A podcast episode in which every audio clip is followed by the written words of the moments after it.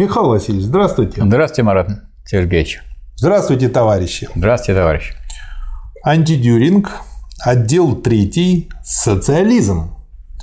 Первый раздел – исторический очерк. Мы видели во введении, каким образом подготовляющие революцию, революцию французские философы XVIII века апеллировали к разуму, как единственному судье над всем существующим. Они требовали установления разумного государства, разумного общества, требовали безжалостного устранения всего того, что противоречит вечному разуму. Мы видели также, что этот вечный разум был в действительности лишь идеализированным рассудком среднего бюргера, как раз в то время а, развивавшегося в буржуа. Ну, какое общество, такой разум. Да. Ну вот как часто это слышишь ведь, Михаил Васильевич? Да. Обещанный вечный мир превратился в бесконечную вереницу завоевательных войн. Не более посчастливилось и обществу разума. Противоположность между богатыми и бедными, вместо того, чтобы разрешиться во всеобщем благоденствии, еще более обострилась вследствие устранения цеховых и иных привилегий, служивших как бы мостом над этой противоположностью, а также вследствие устранения церковной благотворительности, несколько смягчавшей ее. Но тем пышнее расцвели на их месте буржуазные пороки, которым раньше предавались только тайком. Торговля все более и более превращалась в мошенничество. Братство, провозглашенное в революционном девизе, нашло свое осуществление в плутнях и в зависти, порождаемых конкурентной борьбой. Место насильственного угнетения занял подкуп, а вместо меча главнейшим рычагом общественной власти стали деньги. Михаил Васильевич, мне, почему я вот это так прочел э, подробно? Ну, во-первых, вспоминаются известные произведения, там «Угрюм река» и прочие. Очень рекомендуем э, почитать, как меняется человек.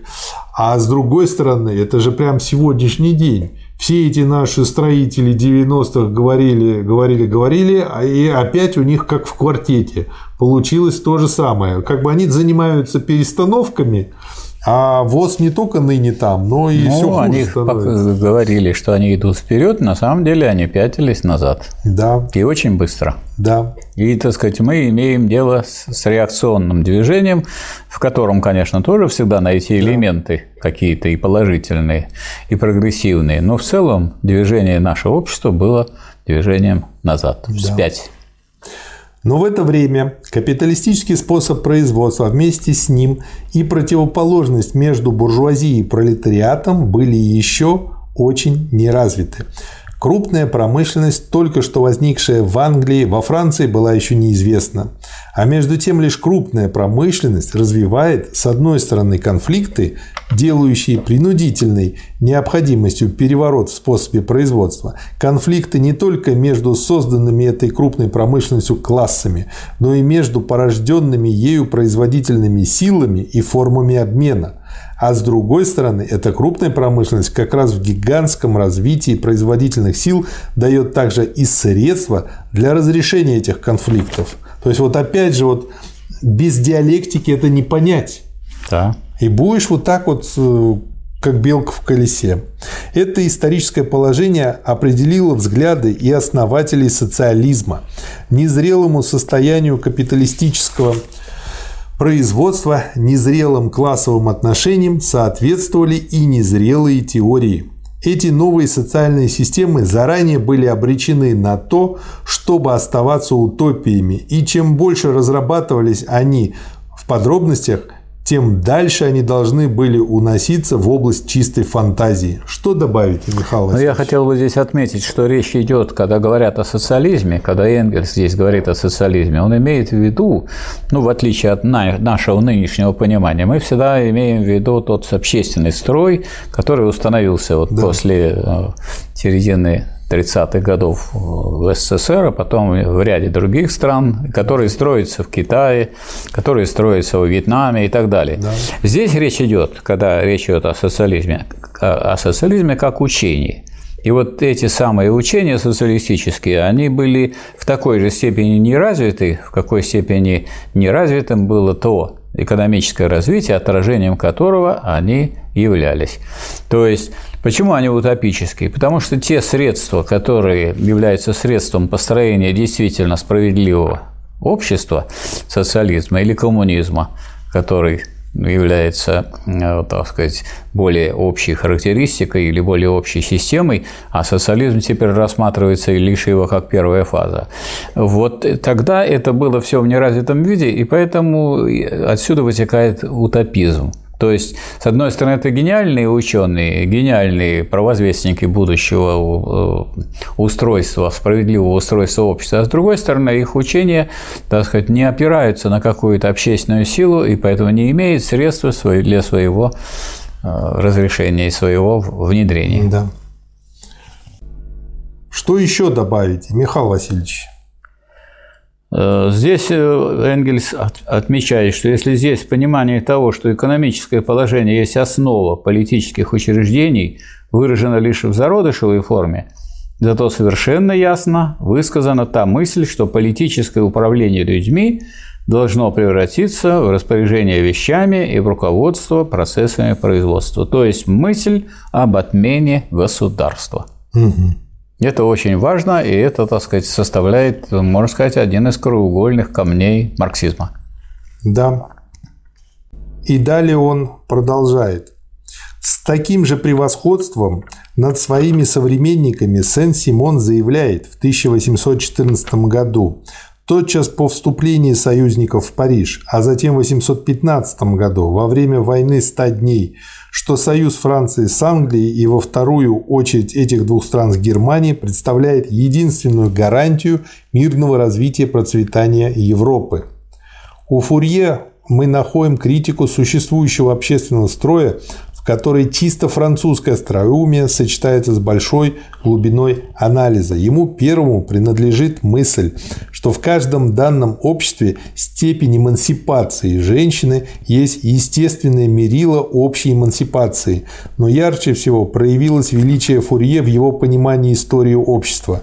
Весь предшествующий ход ее он разделяет на четыре ступени развития – дикость, патриархат, варварство и цивилизация – Последнее совпадает у него с так называемым ныне буржуазным обществом, и он показывает, что, дальше цитата из Фурье, строй цивилизации придает сложную, двусмысленную, двуличную, лицемерную форму существования всякому пороку, который варварство практиковало в простом виде. Вот оно, цивилизованное это общество. Как Заполировали. Да, вот и все. Красиво было. Да. В цивилизации бедность рождается из самого изобилия. Вот в чем разница. Да, да. Что цивилизация движется по порочному кругу в противоречиях, которые она постоянно вновь угу. порождает. Что еще добавить? Михаил а вот здесь он подчеркивает, что Фурье, как мы видим, также мастерски владеет диалектикой, как и его современник Гегель. Также диалектически он утверждает в противовес фразам о способности человека к неограниченному совершенствованию, что каждый исторический фазис имеет не только свою восходящую, но и нисходящую линию. И этот способ понимания он применяет к будущему всего человечества. Подобно тому, как Кант ввел естествознание идею о будущей гибели Земли, так Фурье ввел понимание истории идеи о будущей гибели человечества. Но это, так сказать, идея, которая тогда не имела достаточных подтверждений, и сейчас мы не имеем достаточных подтверждений, но и не можем опровергнуть. Да.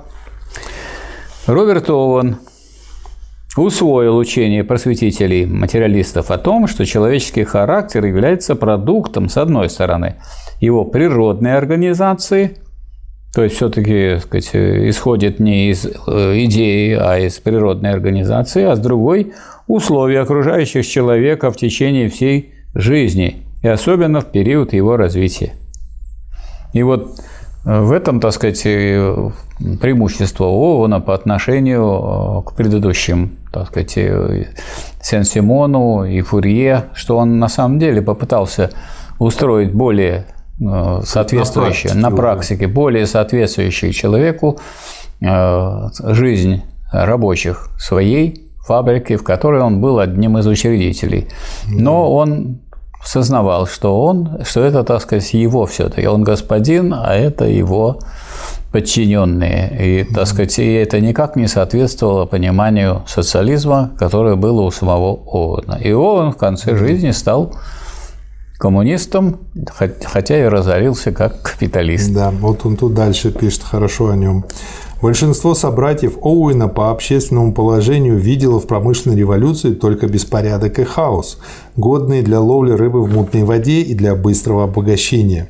Оуэн же видел в промышленной революции благоприятный случай для того, чтобы осуществить свою любимую идею и тем самым внести порядок в этот хаос. Ну и дальше он описывает его фабрику, где было 2500 рабочих, как они жили, и что э, Оуэн достиг этого просто тем, что поставил людей в условия более сообразные с человеческим достоинством и в особенности заботился о хорошем воспитании подрастающего поколения.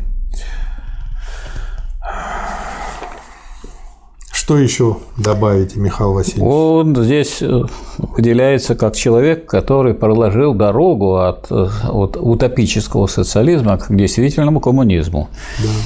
Вот. Новые могущие производительные силы, как считал Оуэн, служившие до сих пор только обогащению единиц и порабощению масс, представлялись Оуэну основой для общественного преобразования и должны были работать только для общего благосостояния всех в качестве их общей собственности. Вот здесь он уже выступает как коммунист. Да. На таких чисто деловых началах, как плод, так сказать, коммерческого подсчета, возник коммунизм Оуэна. Этот свой практический характер он сохранял всегда и везде. Так, в 23 году 1823 году ООН составил проект устранения ирландской нищеты путем создания коммунистических колоний и приложил к нему подробные расчеты необходимого вложения капитала, ежегодных издержек и предполагаемых доходов. А в, своих, а в своем окончательном плане будущего строя Оуэн разработал все технические подробности с таким знанием дела, что если принять его метод преобразования общества, то очень немного можно возразить против деталей, даже с точки зрения специалиста. Переход к коммунизму, как к учению, как к учению о том, что в основу надо положить общественную собственность на средства производства, был поворотным пунктом в жизни Оуэна. Пока он выступал просто как филантроп, О, он, вот это ключевая Да, он пожинал только богатство, одобрение, почет и славу. Он был популярнейшим человеком в Европе. Его речам благосклонно внимали не только его собратья по общественному положению, но даже государственные деятели и монархи. Но как только он выступил со своими коммунистическими теориями, дело приняло другой оборот. А что значит выступил с коммунистическими теориями? Ну, что он собирается улучшить положение всех, а не только некоторых. Не только хозяев, но и тех, кто у них работал и кто создавал их богатство. Да.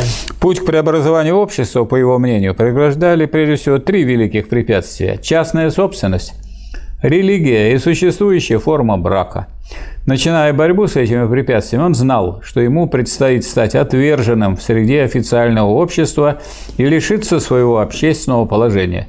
Но эти соображения не могли остановить Оуэна, не убавили энергии его бесстрашного нападения. И произошло именно то, что он предвидел.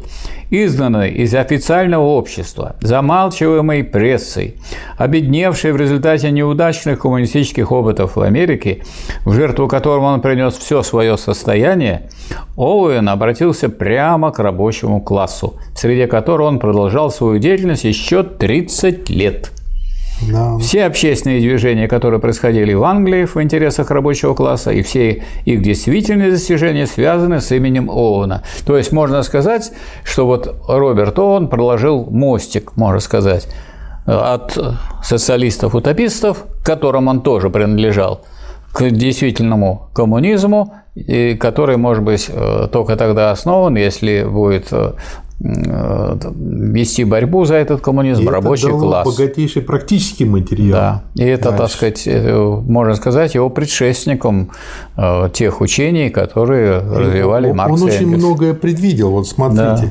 Он же организовал в качестве мероприятий для перехода к общественному да. строю уже вполне коммунистическому. С одной стороны, кооперативные общества, потребительские и производственные товарищества. Помните СССР 30-е годы, которые, по крайней мере, доказали в дальнейшем на практике полную возможность обходиться как без купцов, так и без фабрикантов. С другой стороны, рабочие базары, на которых продукты труда обменивались при помощи трудовых бумажных денег, единицей которых служил час, час рабочего, рабочего времени. времени. Да. Что добавите дальше, Михаил Васильевич? Дальше возвращается Энгельс к сравнению с Дюрингом. И если бы господин Дюринг хотя бы держал в руках книгу о новом нравственном мире Оуэна, то он нашел бы в этой книге не только прямую формулировку самого решительного коммунизма с равной для всех обязанностью труда и равным правом на продукт, равным, соответственно, возрасту, как всегда прибавляет Оуэн, он, но нашел бы там и вполне разработанный проект здания для коммунистической общины будущего с планом, фасадом и видом с высоты птичьего полета. Да. Он не только проповедовал решительный коммунизм, но он также проводил его на практике в течение пяти лет в конце 30-х и начале 40-х годов в колонии Хармони Холл в Гам Гэмпшире, где коммунизм не оставлял желать ничего в смысле решительности – я лично знал некоторых бывших участников этого образцового коммунистического эксперимента, но обо всем, как и вообще о деятельности Оуэна между 1936 и 1850 э, годом, Саргант абсолютно ничего не знает, а потому и более глубокая историография господина Дюринга пребывает по этому вопросу во тьме невежества.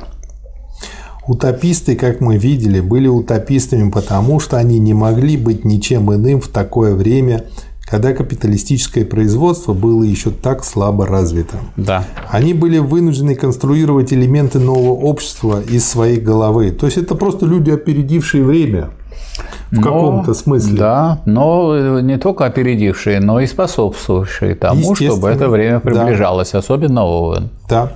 Они были вынуждены конструировать элементы нового общества из своей головы, ибо в самом старом обществе эти элементы еще не выступали так, чтобы быть для всех очевидными. Но когда теперь Почти через 80 лет после их выступления на сцене появляется господин Дюринг с претензией вывести руководящую систему нового общественного строя не из наличного исторически развившегося материала, как его необходимый продукт, а из своей суверенной головы, из своего чреватого окончательными истинами разума, то он, который повсюду чует эпигонов, сам является всего лишь эпигоном утопистов, самоновейшим утопистом. Он поступает как тот, кто после открытия и установления законов современной химии вздумал бы воскресить старую алхимию и пожелал бы воспользоваться атомным весом, молекулярными формулами, валентностью атомов, кристаллографией и спектральным анализом единственно для того, чтобы открыть философский камень. Здорово. Да. Второй раздел. Очерк теории – что скажете, Михаил Васильевич? Ну, он начинается, этот очерк теории, с фундаментального положения, которое должны усвоить все марксисты и все коммунисты. Что материалистическое понимание истории исходит из того положения, что производство, а вслед за производством обмен его продуктов составляет основу всякого общественного строя. И это в этом состоит, э, можно сказать, основополагающее положение исторического материализма, что в каждом выступающем в истории обществе распределение продуктов, а вместе с ним и разделение общества на классы или сословия определяется тем, что и как производится, и как эти продукты производства обмениваются, а не тем, что придумает тот или иной маленький или большой или средний да. дюринг. Таким образом, конечных причин всех общественных изменений и политических переворотов надо искать не в головах людей – невозрастающим пониманиями вечной истины и справедливости, а в изменениях способа производства и обмена. Их надо искать не в философии, а в экономике соответствующей эпохи, пробуждающееся понимание того, что существующие общественные установления неразумны и несправедливы, что разумное стало бессмысленным, благо стало мучением, является лишь симптомом того, что в методах производства и формах обмена незаметно произошла, произошли такие изменения, которым уже не соответствует общественный строй, скроенный по старым экономическим условиям. Отсюда вытекает также и то, что средства для устранения обнаруженных зол должны быть тоже налицо в более или менее развитом виде в самих изменившихся производственных отношениях. Надо не изобретать эти средства из головы, а открывать их при помощи головы в наличных материальных фактах производства. Вот да. как выглядит это, так сказать, можно сказать, завещание Энгельса как основателя исторического материализма. Ну вот можно, кстати, это показать, э, на это указать как на одно из отличий, что материалист открывает, а идеалист да, изобретает. Выдумывает, да. придумывает. Да. Причем с претензией на то, что он впервые и так далее. Вот, скажем, у Энгельса этого претензий нет. Он, мы заметили то, что произошло в производстве. В этом смысле открывают. В этом плане мне очень нравится ленинградский писатель Вадим Шефтер. Читали mm-hmm. его, Михаил Васильевич? Нет. У него очень небольшие такие ироничные рассказики и повести, сопровождающиеся очень смешными четверостишьями.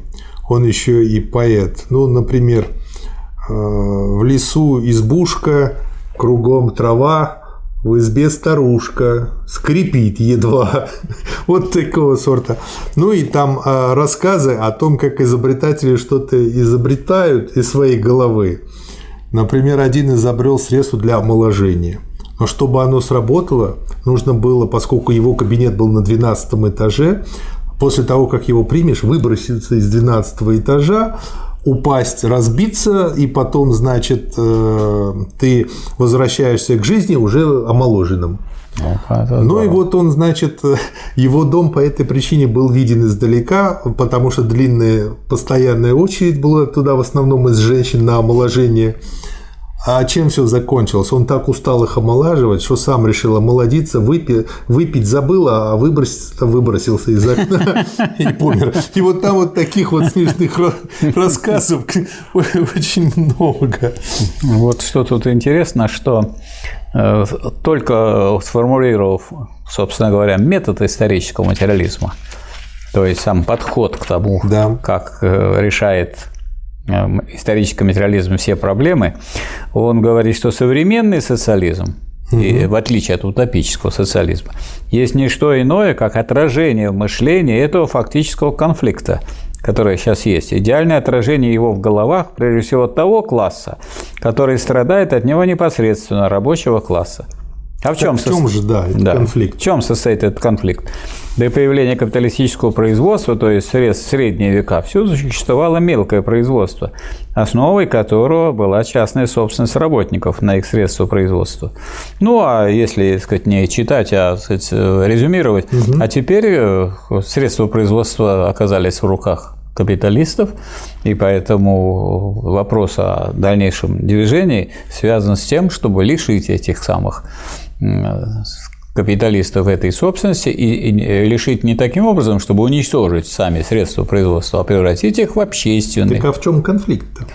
А конфликт в том, что э, частное э, присвоение противоречит общественному характеру современных производительных сил. И благодаря тому, что э, произошло разделение труда, произошла специализация, уже мало кто из рабочих может сказать, что это я создал, и получается, да. что вот он их так вклад э, визуально раздробил в восприятии и благодаря этому смог присвоить. Да, вот и вы, это выглядит, так сказать, честно. В вы прямо, прямо процитировали, что тут написано, что никто в отдельности не может сказать о средствах, о продуктах, что это сделал я, это мой продукт. Да, но там, где основной формой производства является стихийно сложившееся разделение труда в обществе, там это разделение труда неизбежно придает продуктам форму товаров, взаимный обмен которых, купля и продажа дает возможность отдельным производителям удовлетворять свои разнообразные потребности. Что добавить и дальше, Михаил Васильевич? А вот тут получилось так, что и вот в это как раз общество,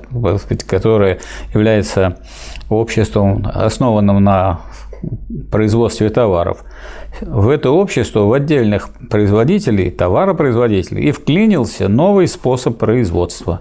Среди стихийно сложившегося беспланового разделения труда, господствующего во всем обществе, он установил планомерное разделение труда, организованное на каждой отдельной фабрике. Рядом с производством отдельных производителей появилось общественное производство. То есть, уточню, правильно я понял – что сам факт развития производства э, требует плановости для того, чтобы быть более эффективным, чтобы дальше развивалось это производство. Но это вносит, собственно говоря, плановый характер э, в хаотический рынок. Это вносит плановый характер только в тех пределах, которые ограничиваются собственностью одного капиталиста. А в целом, если взять это капиталистическое производство, оно продолжает быть товарным хозяйством и стихийно управляемым. Хотя движение этого производства идет именно к тому, о чем вы говорите. Да. да. Причем, если взять еще э, более ранние ступени, то ведь э, сначала появляется простая кооперация. Это когда мы рядом с вами сидим и делаем одинаковые табуретки. И вы делаете, я делаю. Я смотрю, как вы делаете, и учусь. Может быть, я, вы лучше что-то делаете. А вы смотрите, как я их покрасил, и тоже учитесь. Это простая кооперация. А вот когда начинается разделение труда... Я ножки, а вы да, сиденье, например. Да. да. А может, вы все сделаете, я потом собирать буду все, угу, а потом лаком да. покрывать. То это называется уже какое? Так, это основанное на разделении труда, а не просто совместное сидение и совместное, совместный труд, а совместное производство, основанное на разделении труда – мануфактура. Но да. ручное. Да. А если еще к этому, поскольку появляются простые односложные операции, то появляется возможность механизировать использовать более современные средства производства. И тогда появляются уже механизмы и машины, которые Э, вклинивается уже в мануфактурное производство. А вот такая мануфактура, которая вооружена машинами, это уже фабрика. Да. А фабрика стоит в основе всего современного капиталистического производства. Да. При той форме товарного производства, которая развивалась в средние века, вопрос о том, кому принадлежит, должен принадлежать продукт труда, не мог даже и возникнуть. Ну, понятно, кузнец взял, ну, сделал, Конечно. ему и принадлежит. Сделал, да. Следовательно, право собственности на продукты покоилось на собственном труде. Но вот началась концентрация средств производства благодаря мануфактурам, укрупнениям и прочим в больших мастерских и мануфактурах. Превращение их, по сути дела, в общественное производство. Средства производства. Средства производства. Что добавите дальше? А с этими общественными средствами производства и продуктами продолжали, однако, поступать так, как будто они по-прежнему оставались средствами производства и продуктами отдельных лиц. Вот Опаньки. оно, противоречие. Да. Противоречие. Уже производство-то стало общественным, а по-прежнему собственность э, да. на них принадлежит Главный кому? кузнец, грубо да, говоря. Был да? главный кузнец, а теперь главный наблюдатель за тем, как работают другие да. кузнецами, а он уже не работает. Если до сих пор собственник средств труда труда присваивал продукт потому, что это был, как правило, его собственный продукт, да. а чужой вспомогательный труд был исключением, то теперь собственник средств труда продолжал присваивать себе продукт, хотя последний являлся уже не его продуктом, а исключительно продуктом чужого труда. Да. И этот э, чужой по отношению к капиталисту труд, это был э, один труд, а тут труд, который присваивался, был трудом, который называется э, прибавочным трудом. Да. А этот прибавочный труд создавал уже прибавочную стоимость. И эта прибавочная стоимость создавалась эксплуатацией вот этих самых работников, тех самых кузнецов или там каких-то других представителей э, рабочих специальностей, которые в этом участвовали. Таким образом, продукты общественного труда стали присваиваться не теми, кто действительно приводил движение средства производства и действительно был производителем этих продуктов, а капиталистам. Средства производства и производства по существу стали общественными, но они остаются подчиненными той форме присвоения, которая своей предпосылкой имеет частное производство отдельных производителей. Вот оно, самое главное противоречие капиталистического производства. Вот оно, да. источник социалистической революции. Потому что если одни работают и присваивают только то, что им необходимо для того, чтобы прожить, чтобы не умереть с голоду, а другие присваивают себе все то, что вот, так сказать, сверх того, что передается рабочим в качестве цены их рабочей силы, то тем самым это противоречие развивается, развивается, и оно то в одной, то в другой стране превращается в революцию. Какую? В социалистическую. Да. В этом противоречии, которое придает новому способу производства его капиталистический характер, уже содержатся в зародыше все коллизии современности. Здорово да. сказано. И поэтому независимо от того, есть тут э, коммунистическая партия, которая организовывает рабочих, нет ее. Есть тут э, сейчас уже предпосылки сложились для социалистической революции или нет, но это то, о чем пишет Энгельс на современном этапе развития, касается абсолютно всех капиталистических стран. Да. Ну и дальше тут у вас вот отмечено, давайте я прочту. Противоречие между общественным производством и капиталистическим присвоением выступает наружу как антагонизм между пролетариатом и буржуазией. То есть, опять же, вот э, просто э, все в марксизме четко выводится. Ну, не просто выводится, оно выводится из производства. Да. А у эти берут они верхушки. Не из голов. Они берут верхушки, они берут то, что на поверхности. А здесь вот противоречие между общественным производством и капиталистическим присвоением. Где оно? оно в производстве. Да. А выступает наружу, как, скажем, вот подводная лодка, то есть наружу выступает да. только, может быть, перископ один. Как явление. Как явление, как антагонизм между пролетариатом и буржуазией. Что видят глубокие умы? Глубокие умы тем более оснащенный диалектикой и историческим материализмом, видит это все противоречие в целом. А вот такие люди, как Дюринг и, и же с ним буржуазные деятели... Видят только то, что наверху мордобой. Вот на верхушку видят это, и они пытаются на что-то такое наговорить, чтобы получилась Поэтому теория. Поэтому приходит в голову идеи с насилием. Да. Потому что он же не видит ничего там, что не в видит, глубине. Непонятно что. Да. да. Дальше тут у вас еще через страницу тоже отмечено. Да. Что скажете, да, Тут вот классическая такая формулировка у Энгельса. Противоречие между общественным производством и капиталистическим присвоением воспроизводится как противоположность между организацией производства на отдельных фабриках и анархией производства во всем обществе. То есть он эти противоречия выводит еще друг из друга последовательно. Да, и вот э, дальше, а дальше мы вспоминаем, что делал потом Ленин, а это угу. ведь э, противоречие пришло к тому, что одни капиталисты более успешные побивают других капиталистов, более побивают они их не насилием, а побивают конкуренция. конкуренция. А для конкуренции более успешной надо внедрять новые какие-то технические достижения, а эти новые технические достижения расширяют общественный характер производства. И в итоге и в итоге дело идет к монополистическому капитализму, вот к, к той стадии, которую ни Энгельс, ни Маркс еще не застали. Хотя предпосылки к этому они видели, и, собственно, угу. логика к этому сводилась. И тогда уже Ленин мог сформулировать то, что вот, скажем, если бы сформулировали в свое время социалисты и утописты, его сразу бы их поставило а, в ряд, так сказать, не, не утопистов, а ряд ученых, которые берут э, свои идеи не из головы, а при помощи головы, из действительной жизни, что единая капиталистическая монополия, но обращенная э, э, на пользу всего народа, означала бы социализм.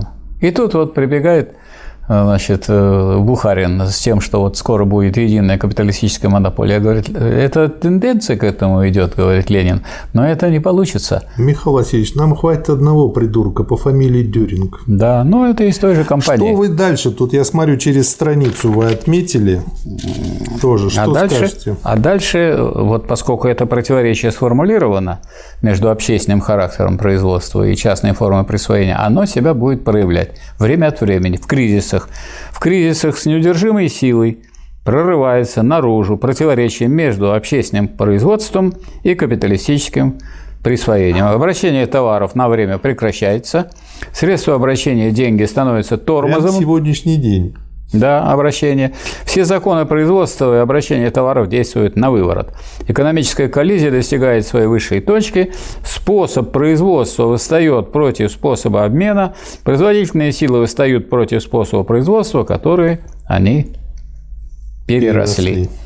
К этому можно добавить только то, что вот, когда появились систематические эти кризисы, уже идеологи капитализма вынуждены были согласиться с некоторыми положениями этой теории и стали искать, как бы это вот как-то смягчить эти кризисы, и выступил Джон Мейнард Кейнс со своей программой госрегулирования, и после этого он, так сказать, предложил те средства регулирования, которые смягчают действительно эти кризисы, и кейнсианство так сказать, установилось, можно сказать, во всех э, крупнейших капиталистических странах, и тем самым э, не в такой уже мере эти кризисы сотрясают, но они продолжают существовать.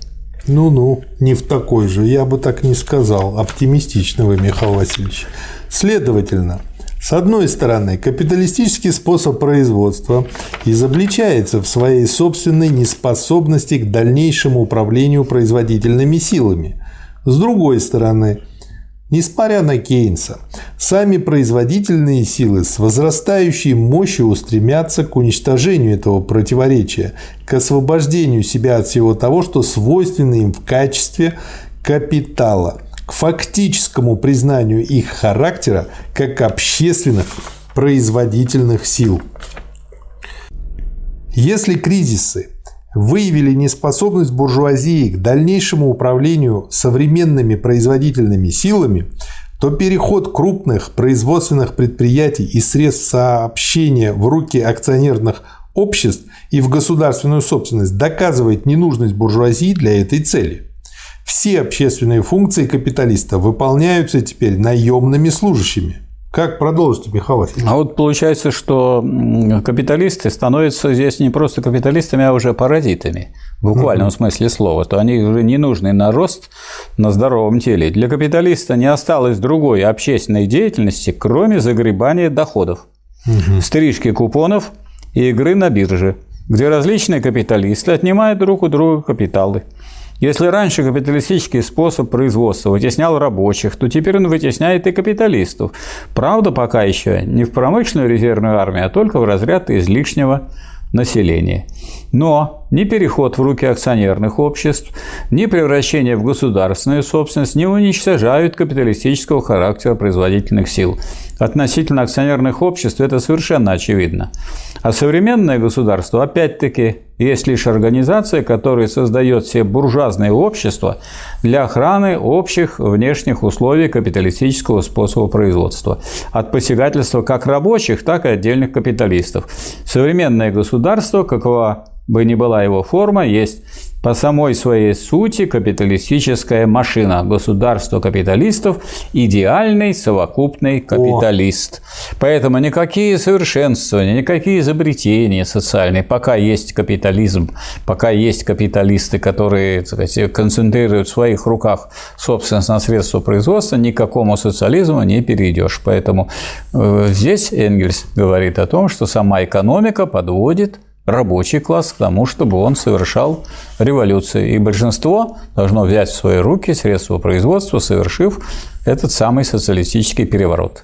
И дальше тут Энгельс пишет а, и сравнивает общественные силы э, с силами природы. Что скажете на этот счет, Михаил? Общественные силы, подобно силам природы, действуют слепо, насильственно, разрушительно, пока мы их не познали их и не считаемся с ними.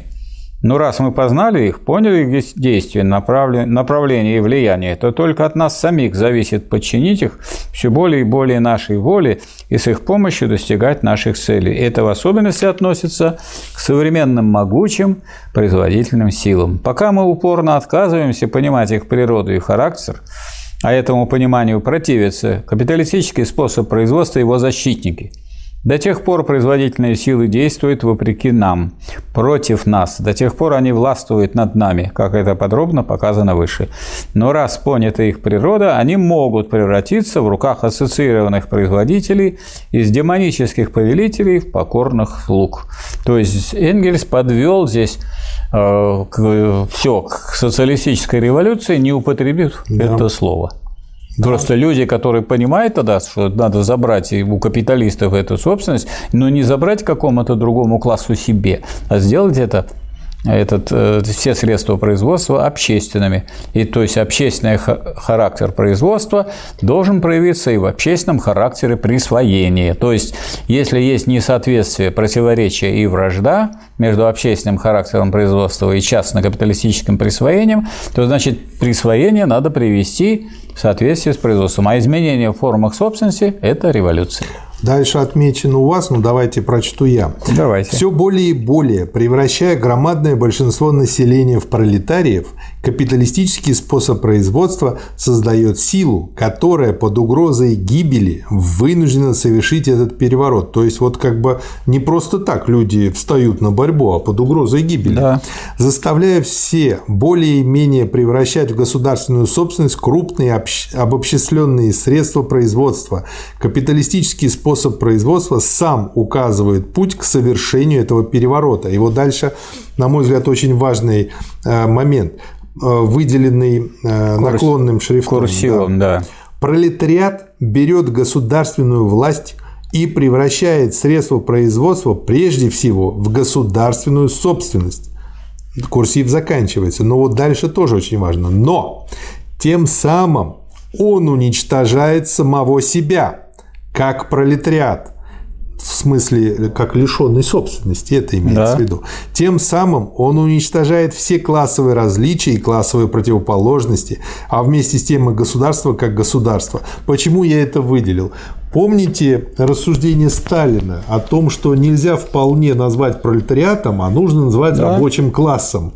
И вот да. это его рассуждение, недоучки ставят, что вот он тут отошел от марксизма не, не отошел, он развивает. Он даже считается с тем, что говорит Энгельс, потому что да. он себя тем самым уже как пролетариат уничтожает. Но для того, чтобы уничтожить класс, об этом уже писал Ленин, нужно, чтобы это государство участвовало как орудие борьбы рабочего класса э, вот в процессе ликвидации неравенства между городом и деревней, да. людьми физического или умственного труда. А это очень долго и настолько долго, что ни Сталин, ни Ленин никогда никакие сроки не указывал, а такие сроки могут указать только такие шарлатаны, как, ну, до полного коммунизма, как Хрущев. Да. Дальше у вас тут отмечено через пару абзацев. Да, вмешение, вмешательство государственной власти уже понятно, что это говорится уже о государственной власти другой, да. которая является властью рабочего класса. В общественные отношения становится тогда в одной области за другой излишним, и само себя само собой засыпает. На место управления лицами становится управление вещами и руководство производственными процессами. Государство не отменяется, оно отмирает. На основании этого следует оценивать фразу про свободное народное государство. Фразу, имевшую до известной поры право на существование в качестве агитационного средства, но в конечном счете научно несостоятельную.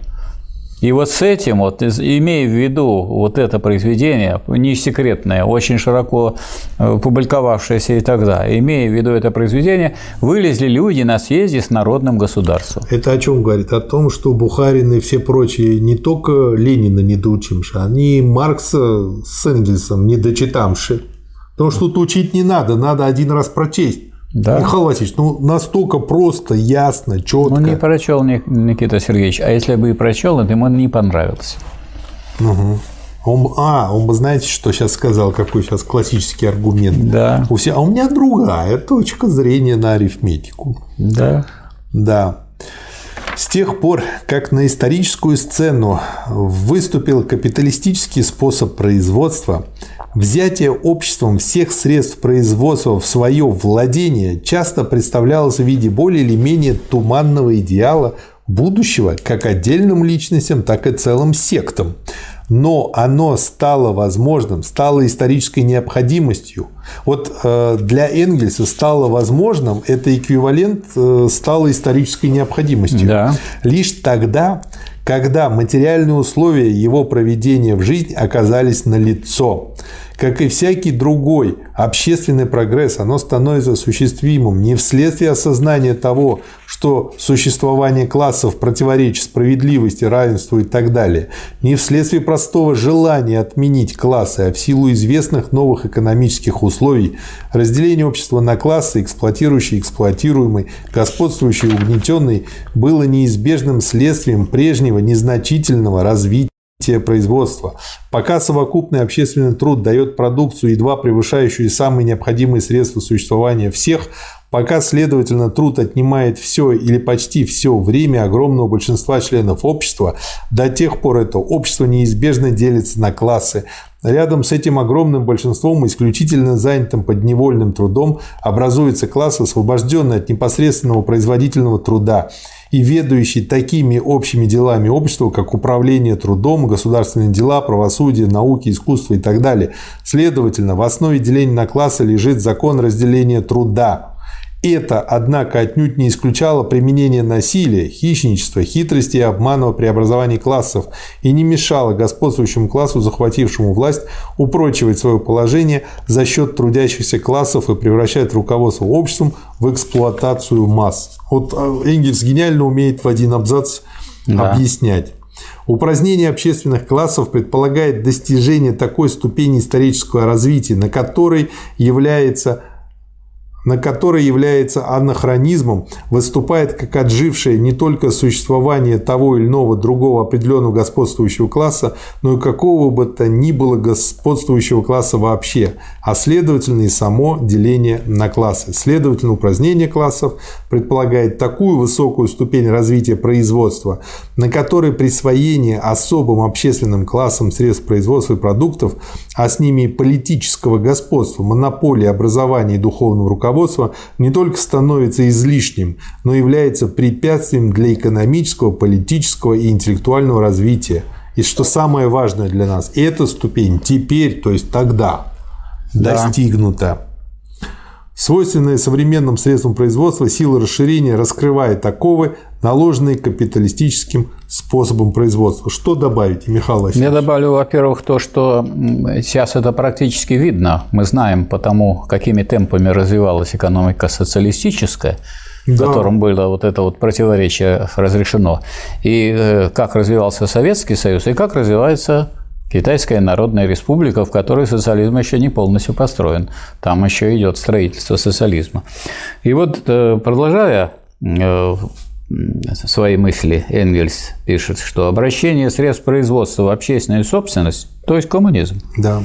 устраняет не только существующее теперь искусственное торможение производства – но также и то прямое расточение и уничтожение производительных сил и продуктов, которое в настоящее время является неизбежным спутником производства и достигает своих высших размеров в кризисах. Сверх того, оно сберегает для общества массу средств производства и продуктов путем устранения безумной роскоши и мотовства господствующих теперь классов и их политических представителей – Возможность обеспечить всем членам общества путем общественного производства не только вполне достаточно и с каждым днем улучшающиеся материальные условия существования, но также полное свободное развитие и применение их физических и духовных способностей – это возможность достигнута теперь впервые, но теперь она действительно достигнута. То есть есть возможность, да. и задача, которая стоит перед рабочим классом, состоит в том, чтобы эту возможность превратить в действительность. Да. И это, в этом состоит его революционная роль. И смотрите, дальше это у вас помечено, но давайте я прочту. Да. Раз общество возьмет во владение средства производства, то будет устранено товарное производство, а вместе с тем и господство продукта над производителями. Анархия будет внутри общественного производства заменяться планомерной сознательной организацией. Прекращается борьба за отдельное существование. Тем самым человек теперь в известном смысле окончательно выделяется из царства животных и из звериных условий существования переходит в условия действительно человеческие. Это почему, на мой взгляд, важно прочесть? Это как раз-таки говорит о том, что Энгельс подтверждает, что в 1936 году социализм у нас был построен. И подтверждает он очень однозначно, что раз да. общество возьмет во владение средствами производства, то будет устранено товарное производство. И у Энгельса очень точно и ясно написано, что закон стоимости – это закон товарного производства. Оно устранено. И поэтому да. никакого закона стоимости, а соответственно и стоимости при социализме нет и быть не может. И, но, к да. сожалению, это не было усвоено должным образом. Вполне, да. То объединение людей в общество, которое противостояло им до сих пор как навязанное свыше природой и историей, становится теперь их собственным свободным делом.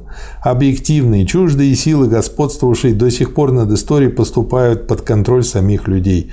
И только с этого момента люди начинают вполне сознательно сами творить свою историю.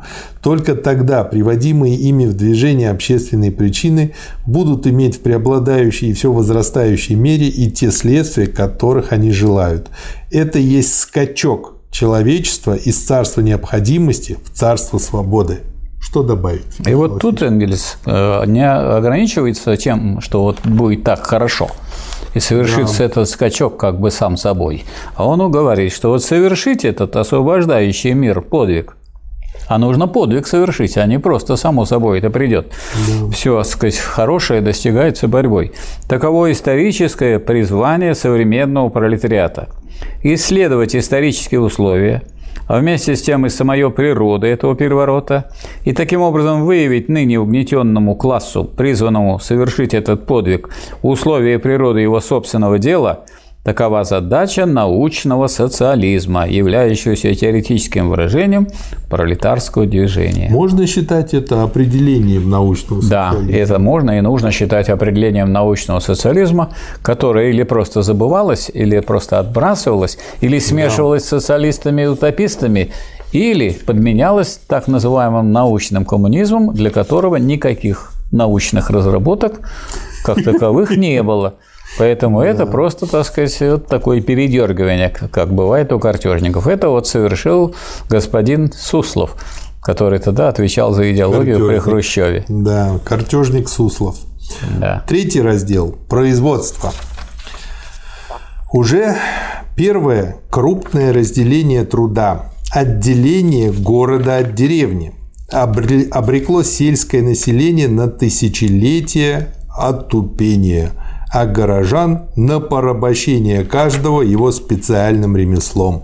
Оно уничтожило основу духовного развития одних и физического развития других.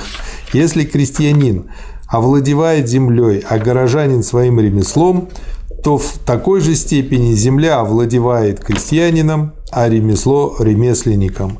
Вместе с разделением труда разделяется и сам человек. Это вот, кстати, еще почему важно так развитию одной единственной деятельности приносятся в жертву все прочие физические и духовные способности. Это калечение человека возрастает в той же мере, в какой растет разделение труда, достигающее своего высшего развития в мануфактуре. Сам индивидуум разделяется, превращается в автоматическое орудие данной частичной работы – это цитата из Маркса.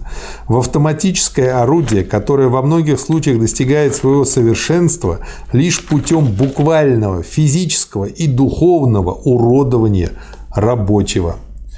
И не одни только рабочие, вот что тоже важно, но и классы, прямо или косвенно эксплуатирующие их, также оказываются вследствие разделения труда рабами орудий своей деятельности. Духовно опустошенный буржуа порабощен своим собственным капиталом и своей собственной страстью к прибыли. Юрист порабощен своими окостенелыми правовыми воззрениями, которые, как некая самостоятельная сила, владеют им. Образованные классы, эти два слова взяты в кавычках, вообще порабощены разнообразными формами местной ограниченности и односторонности. Своей собственной физической и духовной близорукостью, своей изуродованностью воспитанием, выкроенным по мерке одной определенной специальности, своей прикованностью на всю жизнь к этой самой специальности, даже и тогда, когда этой специальностью является просто ничего не делание. Уже утописты вполне понимали последствия разделения труда, видели калечение с одной стороны рабочего, а с другой стороны самой трудовой деятельности, сводящейся к тому, что рабочий в течение всей своей жизни однообразно, механически повторяет одну и ту же операцию. Что добавить, Михаил Васильевич? Я добавлю, что подчеркнуто Энгельсом, что владев всеми средствами производства в целях их общественно-планомерного применения, общество уничтожит существующее ныне порабощение людей их собственными средствами производства.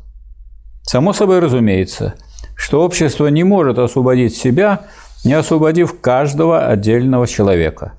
Старый способ производства должен быть, следовательно, коренным образом перевернут – и в особенности должно исчезнуть старое разделение труда. Обратите внимание, перевернут, а не изменен. Он все время меняется, постоянно, а надо его перевернуть.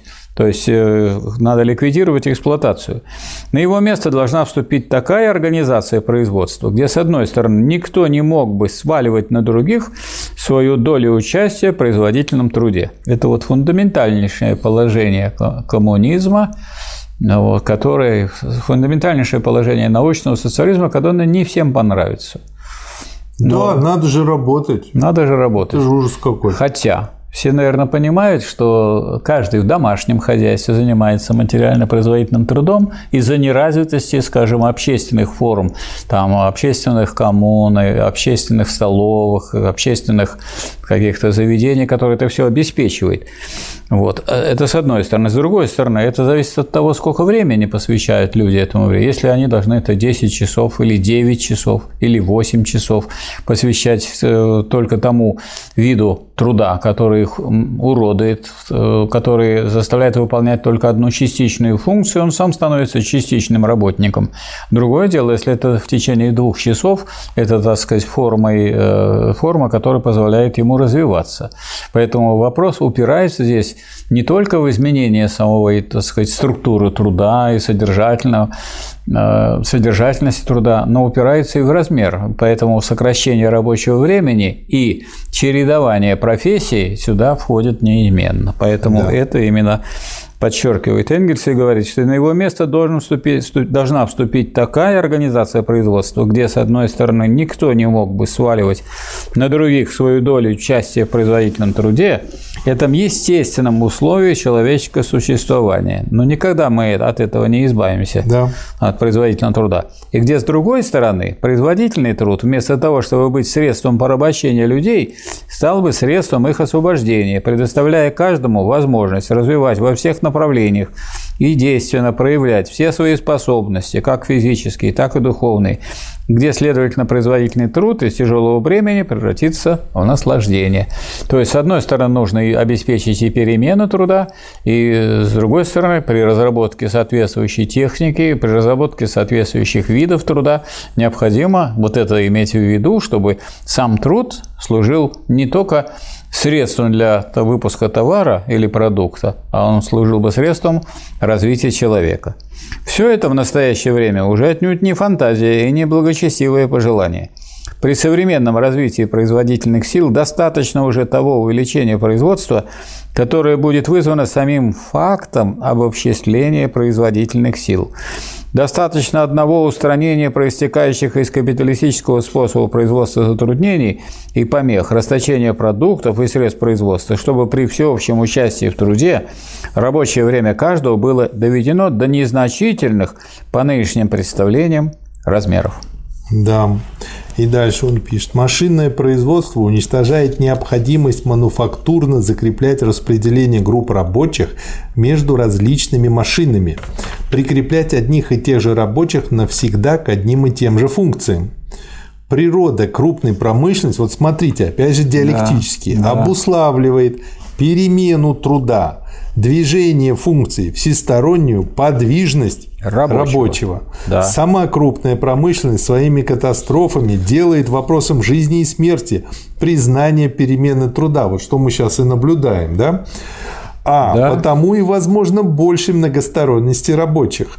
Всеобщим законом общественного производства, к нормальному осуществлению которого должны быть приспособлены отношения.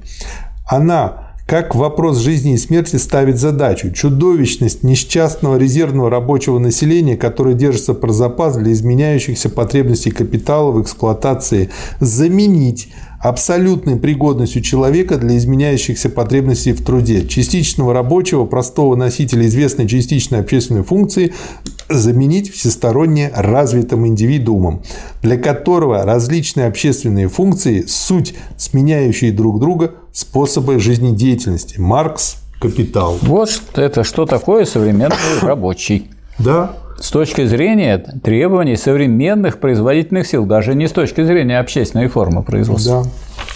Только общество, способное установить гармоническое сочетание своих производительных сил по единому общему плану, может позволить промышленности разместиться по всей стране так, как это наиболее удобно для ее развития и сохранения, а также и для развития прочих элементов производства. Таким образом, уничтожение противоположности между городом и деревней не только возможно, оно стало прямой необходимостью для самого промышленного производства, как и для производства сельскохозяйственного, и сверх того оно необходимо в интересах общественной гигиены. То есть, опять же, вот мы видим, что они не просто так провозглашает, что необходимо уничтожить эту противоположность не только с точки зрения гуманистических каких-то мыслей, да, а что это неизбежно для дальнейшего развития самой промышленности. Вот в чем сила марксизма. В лице крупных городов цивилизация оставила нам такое наследие, избавиться от которого будет стоить нам много времени и усилий. То есть вот все эти нынешние Москва, Питер – и прочие многомиллионники – это будущая проблема. Но они должны быть устранены и будут устранены, хотя бы это был очень продолжительный процесс. Теперь, после всего сказанного, можно оценить по достоинству ребяческое представление господина Дюринга, будто общество может взять во владение всю совокупность средств производства, не производя коренного переворота в старом способе производства и не устраняя прежде всего старого разделения труда, будто задача может считаться решенной, раз только будут приниматься во внимание природные условия и личные способности.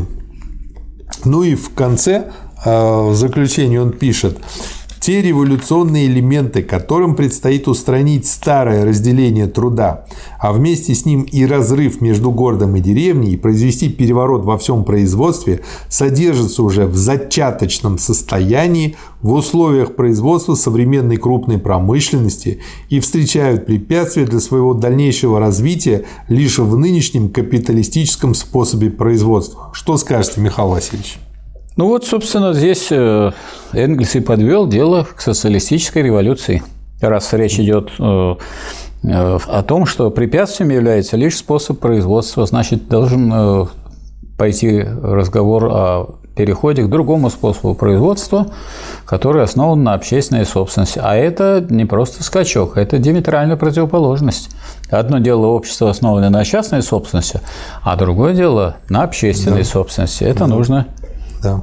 сделать, и можно сделать только путем революции. Ну, и тогда да. никому не придет в голову опошлять современный научный социализм и не изводить его до специфически прусского социализма господина Дюринга.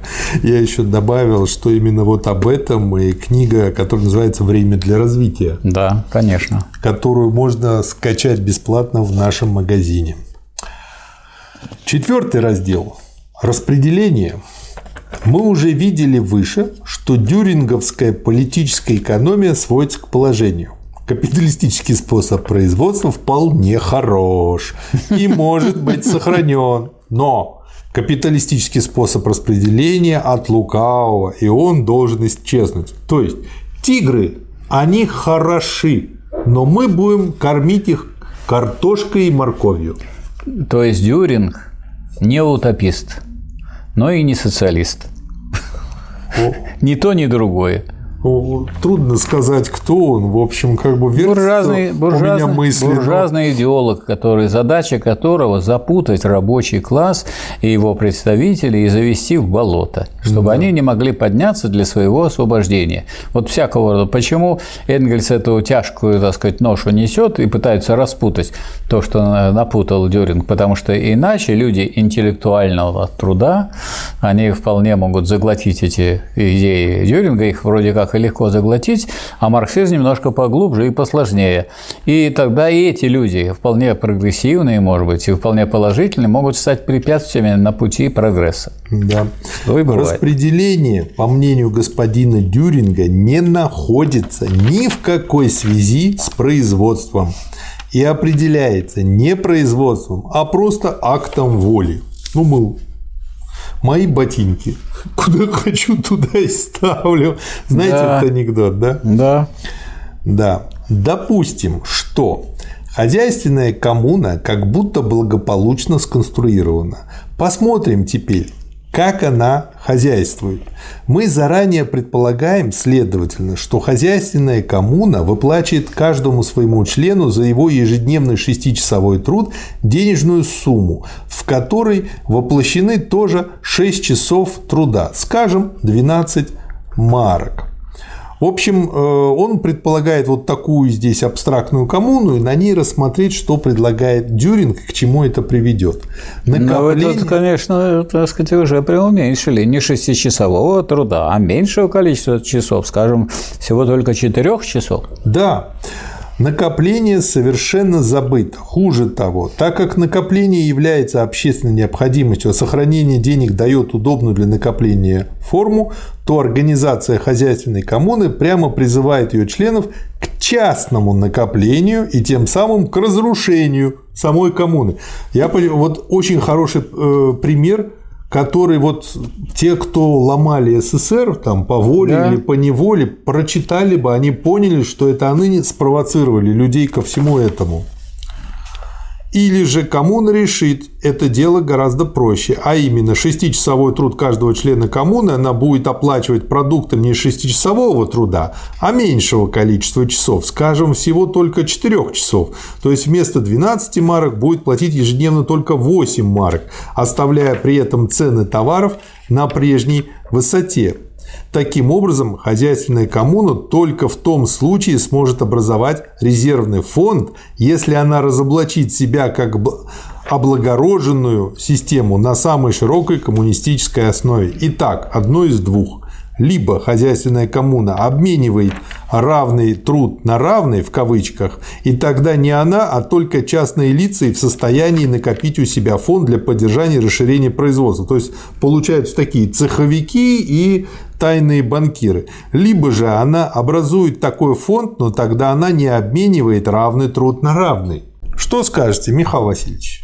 Я хочу э, отметить то, что является очень актуальным с точки зрения дискуссии по поводу там, денег при социализме, возможно, или товаров угу. при социализме. Так обстоит дело, пишет э, Энгельс, с содержанием обмена в хозяйственной коммуне. А как обстоит дело с его формой? Обмен осуществляется посредством металлических денег, как считает Дюринг. И Дюринг немало кичится всемирно-историческим значением этого усовершенствования. Но в обмене между коммуной и ее членами эти деньги отнюдь не являются деньгами. Они угу. отнюдь не функционируют в качестве денег. Почему? Потому что это не товарное производство. Они служат всего лишь рабочими квитанциями. Вот что важно да. понять. И вот то, что у нас там и называлось то, что обеспечивается всем достоянием государства или всем достоянием. Это были рабочие квитанции. Это рабочие квитанции. Или говоря словами Маркса, они лишь констатируют индивидуальную долю участия производителя в общем труде и долю его индивидуальных притязаний на предназначенную для потребления часть общего продукта. Я могу даже сформулировать, какую долю. Вы возьмите свою заработную плату угу. в деньгах, так сказать, в том, что называется, да. в бумажках, и поделите на общее количество выданных бумажек в виде зарплаты, и будет ваша доля. Но поскольку ваша доля получается тогда очень такой некрасивый э, дробью с очень большим знаменателем и маленьким числителем, умножьте на общий знаменатель, и у вас угу. получится эти самые рубли, то есть целые числа – которые некоторые считают не рабочими квитанциями, а деньгами. Никаких да. оснований считать это деньгами нет. Это не товарное производство, да. и нет тут обмена.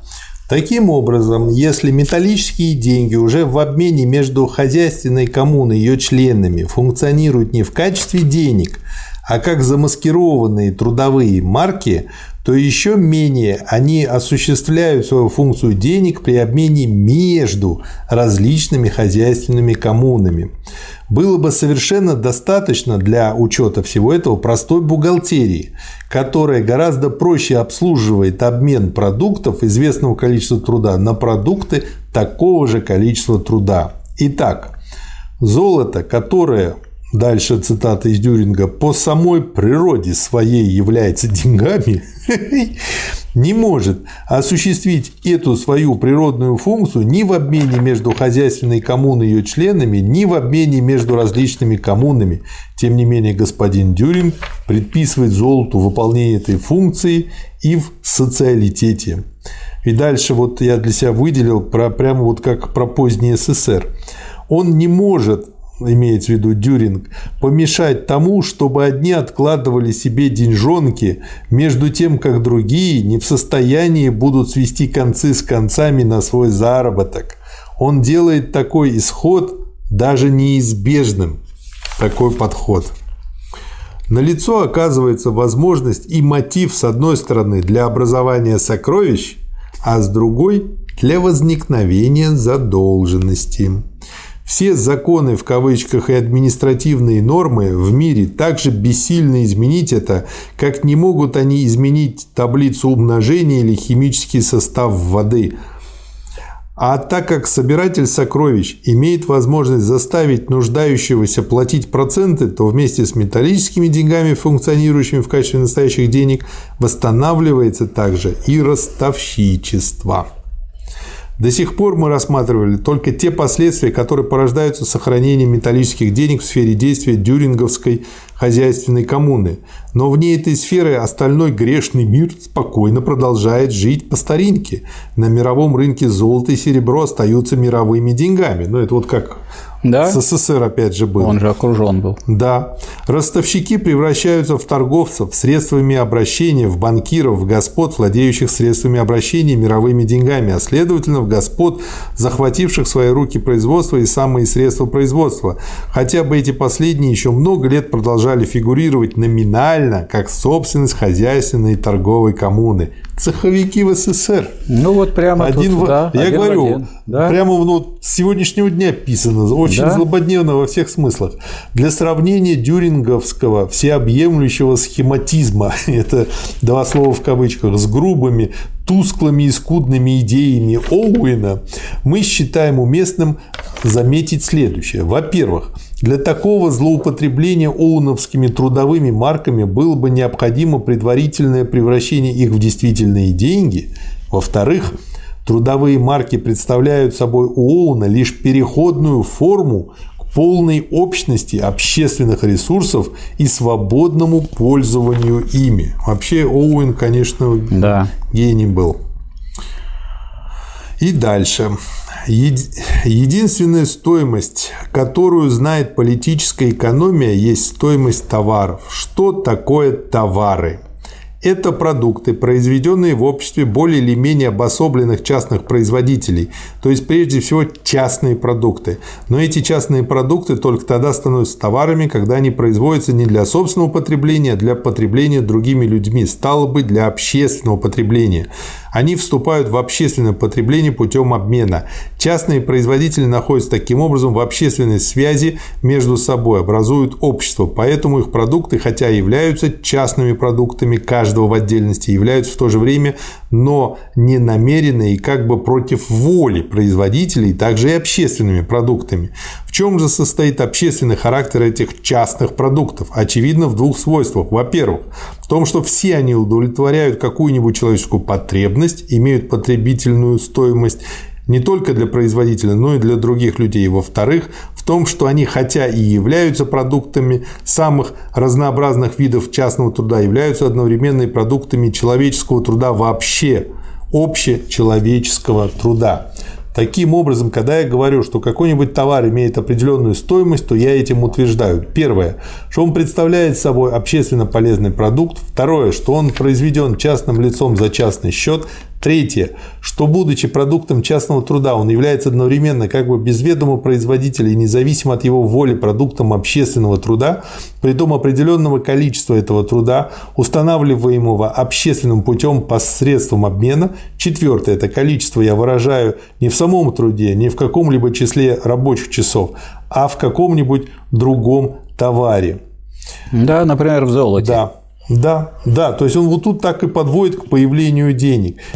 Э, почему-то я не могу выразить это определенное количество рабочего времени в рабочих часах, число которых остается мне неизвестным. А могу это сделать тоже только окольным путем относительно в каком-нибудь другом товаре, представляющем одинаковое количество общественного рабочего времени. Часы имеют ту же стоимость, что и кусок сукна выделяют из общей плебейской массы товаров один царственный товар, в котором раз и навсегда может выражаться стоимость всех других товаров. Товар, который признается непосредственным воплощением общественного труда и поэтому может непосредственно и безусловно обмениваться на все другие товары. Этот товар – деньги – в зародыше уже содержатся в понятии стоимости. Они представляют собой лишь развившуюся стоимость. Но когда стоимость товаров, в отличие от самих товаров, получает самостоятельное бытие в деньгах, тогда в общество, производящее и обменивающее товары, вступает новый фактор. Фактор с новыми общественными функциями и последствиями.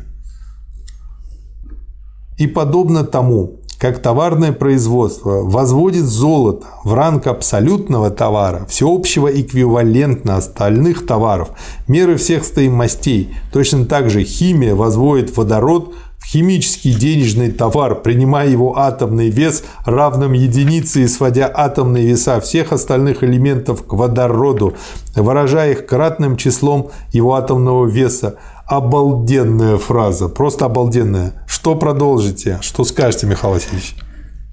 Энгельс подчеркивает, что, однако, товарное производство вовсе не единственная форма общественного производства.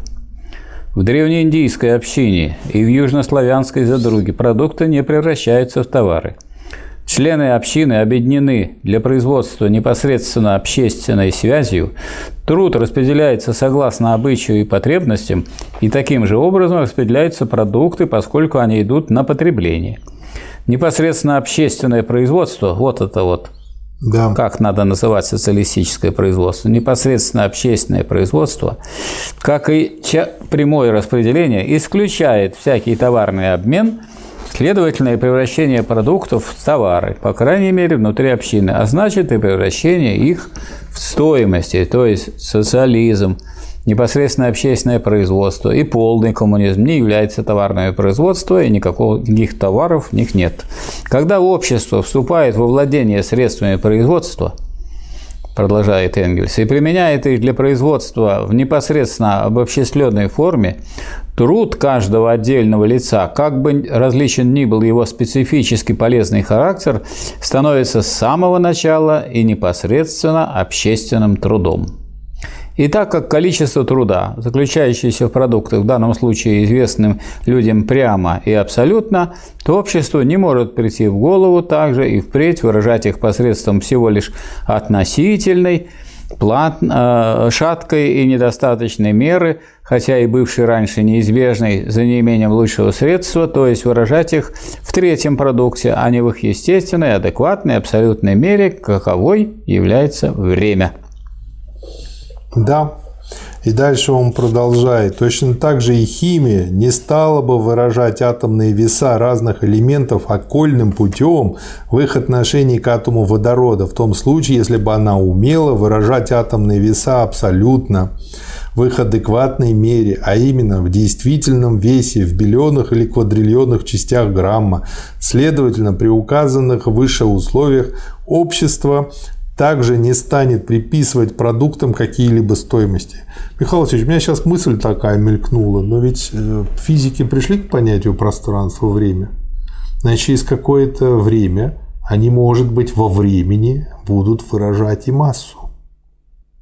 Это разные стороны движения. Да, я к тому. Понятие стоимости является наиболее общим и потому всеобъемлющим выражением экономических условий товарного производства. В понятии стоимости содержатся поэтому в зародыше не только деньги, но и все развитые формы товарного производства и товарного обмена. То обстоятельство, что стоимость есть выражение общественного труда, заключающегося в частных продуктах, уже содержит в себе возможность количественного различия между общественным трудом и заключающимся в том же продукте частным трудом. Поэтому, если какой-нибудь частный производитель продолжает производить старым способом в то же время, как общественный способ производства ушел вперед, то указанное различие становится для него, для него весьма чувствительным. Когда на рынке выступает специфический товар, рабочая сила, то ее стоимость определяется как и стоимость всякого другого товара общественно необходимым для его производства рабочим временем. Поэтому в форме стоимости продуктов уже содержится в зародыше вся капиталистическая форма производства, противоположность между капиталистами, наемными рабочими, промышленно-резервная армия, кризисы. Желание, желать уничтожения капиталистической формы производства при помощи установления истинной стоимости, эти два слова в кавычках, это то же самое, что стремиться к уничтожению католицизма путем избрания истинного папы или пытаться создать такое общество, где производители будут наконец господствовать над своим продуктом путем последовательного проведения в жизни экономической категории, являющейся наиболее широко охватывающим выражением того факта, что производители порабощены своим собственным продуктом. Вот этого-то и не должно быть, говорят нам. Вот, Живо... это, вот этого-то как раз и, можно сказать, большинство экономистов в конце 40-х годов не понимала. И в начале 50-х, и в начале 60-х. И меньшинство экономистов понимало то, что написал Если Энгельс. они так не любили Сталина, не любили Ленина, обожали Плеханова, ну тогда прочли бы Энгельса. Для этого надо прочитать Энгельса. Ужас. Живой труд, рабочая сила должен обмениваться на его полный продукт. Это значит, что он должен обмениваться не по своей стоимости, а по своей потребительной стоимости. Вот как бы поэтому теория потребительной стоимости. Выходит, что закон стоимости действителен для всех других товаров, но по отношению к рабочей силе он должен быть отменен. Такова та сама себя уничтожающая путаница, которая скрывается за концепцией стоимости труда. Что скажете, Михаил Васильевич? Я хочу сказать, что здесь вот содержится та замечательная фраза, которую очень далеко не все принимали, называющие себя марксистами. Вот здесь Энгельс пишет, что закон стоимости – основной закон как раз товарного производства, следовательно, также и высшей его формы капиталистического производства – то есть, если вы завели у себя закон стоимости, то вы получите товар, не только товарное производство, но и капиталистическое производство. Вот это очень многие не могли понять из-за того, что они не, не видели диалектики, да. не видели развития что, это, э, что закон – это спокойное явление. Если вы считаете, что законом социализма является закон стоимости, то тогда это закон стоимости глубинный закон социализма. А раз если он глубинный, то, то у вас не социализм, а капитализм. Да. Как только вы Э, построите все дело так, что у вас закон стоимости становится глубинным основным законом, то сразу вы получите капиталистическое производство. Поэтому вот с этим, с непониманием этого, в том числе и с непониманием, а не только с враждебным так сказать, движением в рядах экономистов, да. было связано уничтожение социалистического хозяйства и переход к капитализму. Ну, если тогда э, Энгельс показал глупость Дюринга, то потом уже некому было. Так уже Дюринг После умер, смерти Сталина. а потом пришли же другие люди, да. у них другие были фамилии, да. и уже на них как бы не распространялось. Да, возведя этот закон в основной закон своей хозяйственной коммуны и требуя, чтобы она проводила его вполне осознанно, господин Дьюринг делает основной закон существующего общества основным законом своего фантастического общества. Он хочет сохранить современное общество, но без его отрицательных сторон – он стоит совершенно на той же почве, что и Прудон. В общем, прудонисты у нас пришли к власти в том числе. после 1953 года. Пятый раздел. Государство, семья, воспитание. Основу дюринговского государства будущего образует суверенитет индивида. Эти два слова в кавычках. Этот суверенитет индивида не должен подавляться господством большинства, а должен здесь впервые достигнуть своего апогея. Как это произойдет? Очень просто. И дальше цитата из Дюринга.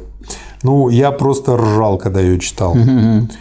Если предположить наличие соглашения каждого с каждым во всех направлениях, и если эти соглашения имеют своей целью взаимопомощь против несправедливых обид, то в этом случае укрепляется только та сила, которая необходима для поддержания права, и никакое право не выводится из простого перевеса массы над отдельной личностью или большинства над меньшинством. Можете себе представить, каждый с каждым Каждый член общества, с каждым членом общества заключает соглашение по всем вариантам возможной деятельности и возможных Михаил ситуаций в обществе. Еще более все сидят, все сидят и пишут эти соглашения. То есть это какой-то тихий ужас.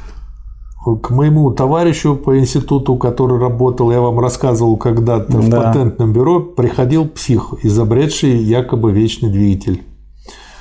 И он обязан был его выслушать и дать ему аргументированный ответ. И вот тот псих говорил, допустим, вечный двигатель есть. Тогда и доказывается, и что доказывал, он есть. как все будет хорошо. Нет, просто как все будет хорошо. Тот ему говорил, хорошо, я понял, как это будет хорошо. Давайте теперь к двигателю перейдем. Псих говорил, да нет, вы меня не поняли. Допустим, двигатель есть. И опять пластинка поехала. у нас на Матмех приходили люди, которые доказали теорему Ферма. Обычно они были в фуфайке mm. или еще в такой одежде, с тетрадкой. Да. Ну и первокурсники выходили к ним и, так сказать, э, представлялись как профессора и беседовали mm. с ними, рассуждали. Издевались над людьми. Нет, просто спаса... спасали профессоров Матмеха от того, чтобы они пропали. Дальше. Подобно тому, как господин Дюринг считает возможным, как мы это видели выше, заменить капиталистический способ производства общественным, не преобразуя самого производства, точно так же он воображает, что можно оторвать современную буржуазную семью от всей ее экономической основы, не изменяя тем самым всей формы семьи. Или далее, через пару страниц. Ну, вот это я себе пометил просто как в СССР. Народная школа будущего по Дюрингу представляет собой нечто иное, как немного, в кавычках, облагороженную, чтобы вы думали. А? Mm, То есть мы учились знаю. в Народной школе будущего Дюринга, товарищи. No. Прусскую гимназию. Это то ведь, что было возведено у нас в идеал в советское время. В этой школе греческий язык и латынь заменены несколько большим количеством чистой и прикладной математики, в особенности же элементами философии действительности, а преподавание немецкого языка не изведено опять до блаженной памяти Беккера, другими словами, приблизительно до уровня начальной школы. Одно время меня очень смешили такие, знаете, вот учительские посиделки, где они читают идиотские ошибки в сочинениях школьников а потом я, я это перестал смотреть. И заканчивается этот раздел, значит, диагноз по поводу господина Дюринга. Невменяемость как результат мании величия. Угу. Угу. Ну, на этом заканчивается и произведение. Что скажете в заключение, Михаил Васильевич? В заключение я скажу, что это произведение антидюринг. Это энциклопедия марксизма. И если сказать, э, люди и раньше слышали такое высказывание, то вот внимательное прочтение, изучение, критическое рассмотрение этого произведения покажет, что это действительно, и причем это не такая энциклопедия, когда выбираешь слово, это получаешь цельное, ответ. Да. А все эти понятия, которые раскрываются в этой энциклопедии, между собой связаны и связаны диалектической связью, потому что движение А тут историческое есть, потому что он берет тут более ранние так сказать, явления хозяйственной, общественно-политической жизни, более поздние. Более ранние произведения, более ранних авторов и более поздние показывают, как развивались мысли элит, как от Сэм Симона, который еще наполовину буржуазный, mm-hmm. наполовину социалистический писатель, но очень многосторонний и способный. Вы переходите к Роберту Оуэну, который сам уже переходит к коммунизму. Хотя это грозит ему и разорением, и лишением, так сказать, богатств, которые у него были и так далее. То есть это удивительная энциклопедия марксизма, и когда люди думают, а как бы нам вот изучить марксизм? Берите антидюринг Да, и Энгельса. как И изучайте. Хочешь изучить, изучай. Изучай, то есть ничего не нужно тут изобретать, приобретать. Потом, как вы понимаете, мы можем какой угодно конкурс объявить. Но на конкурс могут не прийти гениальные люди, а это уже гениальный человек написал. Ну и кроме того, ведь он, э, вот когда э, у Ленина есть работа «Три источника, три составные части марксизма», а вот по сути дела вот эти все три момента, как целые, Энгельс Да. здесь и изложил. И он и показал их общее и их различия. И э, показал это все исторически. Это просто вот с одной стороны мы можем сделать, вот как мы сделали три записи по трем отделам, но мы понимаем, что это все единое целое Конечно. по большому счету. И как бы вот почему бы из этого просто не сделать учебник? А это и есть учебник. Вот Это я и говорю, учебник. поменять обложку и издать. Я вообще считаю, что Почему? в высшей школе, как минимум, Никто нам не мешает. Никто нам не- такие должны быть учебники. Никто нам и не мешает, так сказать, и, и- и издавать его как главный учебник по марксизму антидюринг Энгельса. Да. Но учебник, но по типу, ну, Дюринг это и есть, так сказать. э, Ну, просто про Дюринга потом уже забудут, кто это, а вот А, слово глупость будут дольше понимать. Ну, или бы глупых будут называть дюрингами. Дюрингами. У нас тут есть один знакомый Дюринг. Да, вот этот Дюринг болтает вот это. Но зовут его, фамилия у него, так сказать, в миру другая. Фамилию не скажем, какая, все знают, как бы. Но он иногда такой Да, жахнет, да, это просто да, да, мам не горюй. Да. То есть можно сказать, что это не из э, числа исторических произведений, это из числа наиболее таких ярких, наиболее современных, наиболее передовых произведений для обучения марксизму-ленинизму. Да. А надо сказать, что само это дело очень сложное и очень трудное. И это, наверное, все уже понимают. Поэтому искать вот такие пути и такие средства, которые облегчают эту дорогу, нужно. И в этом смысле э, Энгельс непревзойденный автор. Да. И книга это непревзойденный э, сказать, материал. Вот прям, если кто э, сказать, будет знакомиться, например, с э, дискуссиями по товарному производству непосредственно общественному, просто увидеть, что самая твердая, самая надежная и самая глубокая позиция – это позиция Энгельса. да. Спасибо, Михаил Васильевич. Вам спасибо. Спасибо, товарищи. Спасибо, товарищ.